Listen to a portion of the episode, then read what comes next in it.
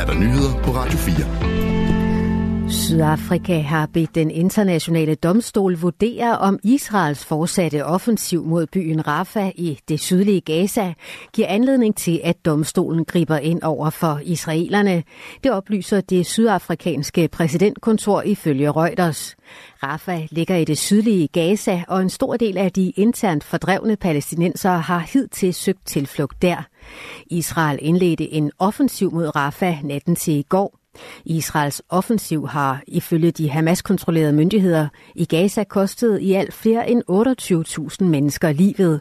Det høje antal dræbte civile fik i slutningen af december Sydafrika til at indbringe Israel for den internationale domstol, som er den øverste domstol i F N-systemet. Her anklagede Sydafrika Israel for at begå folkedrab, og det er en sag, som fortsat verserer. Lederen af den libanesiske Hizbollah-bevægelse Hassan Nasrallah truer med at sende flere israelere på flugt fra deres hjem i det nordlige Israel ved grænsen til Libanon. Det fremgår af en tv-tale, Nasrallah holder i dag.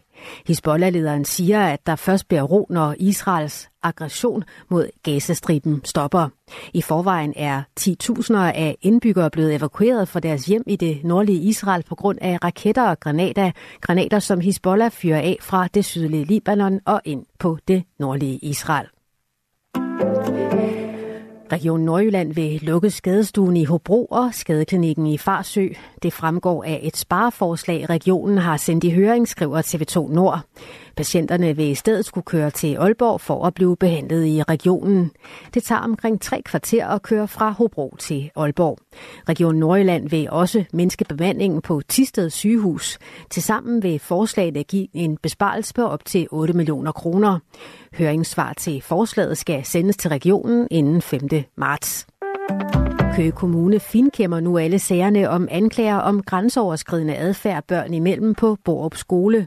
Det oplyser direktøren for børne- og uddannelsesforvaltningen i kommunen, Henrik Leborn, i en skriftlig kommentar til Ritzau. Forvaltningen vil have dannet et fuldt overblik over de underretninger, som kommunen har modtaget. Vi kommer til at inddrage både K L og Børne- og Undervisningsministeriet, så vi videndeler bedst muligt, skriver han. Tidligere i dag sagde undervisningsminister Mathias Tesfaye til T V to, at det skal undersøges, om den grænseoverskridende adfærd på Borup Skole er udtryk for en bredere tendens. Han vil nu række ud til landets kommuner for at få flere fakta, siger han til T V to.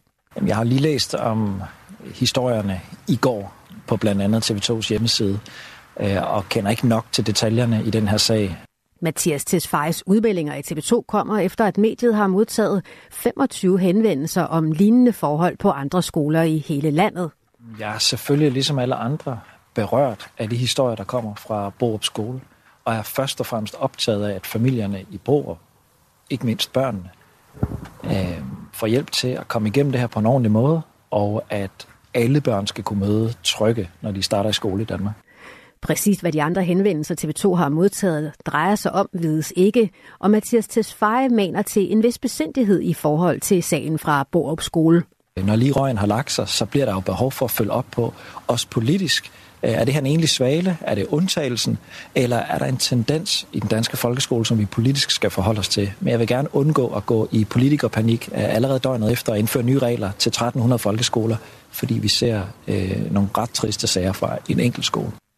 Det regionale medie S N D K og T V to har berettet om vold og i nogle tilfælde grove seksuelle krænkelser, der involverer tre til seks børn i alderen seks til ni år på Borup Skole i Køge Kommune. Møns Klint er blevet lidt mindre natten til i dag. Et stort stykke af klinten er nemlig kollapset og faldet ned på stranden og i havet nedenfor. Det bekræfter Niels Nathorp, der er direktør for Geocenter Møns Klint, Klint over for T V to Øst. Hos Naturstyrelsen er de ved at undersøge skredet på Møn, også for at se, om det påvirker sikkerheden på stierne omkring stedet. Den danske rapper Gilly og hans manager anklager nu en anden dansk hitmager, nemlig Gobs, for plagiat. Det skriver Politiken. Plagiatanklagen drejer sig om Gillys sang Skarpt Lys og Gobs sang Livet er Kort. Begge sange er blandt de mest streamede. Gobs anerkender, at han godt kan høre, at sammenligningsgrundlaget på nogle af numrene er større end på andre numre, skriver Politiken. Temperaturer mellem tre og syv grader.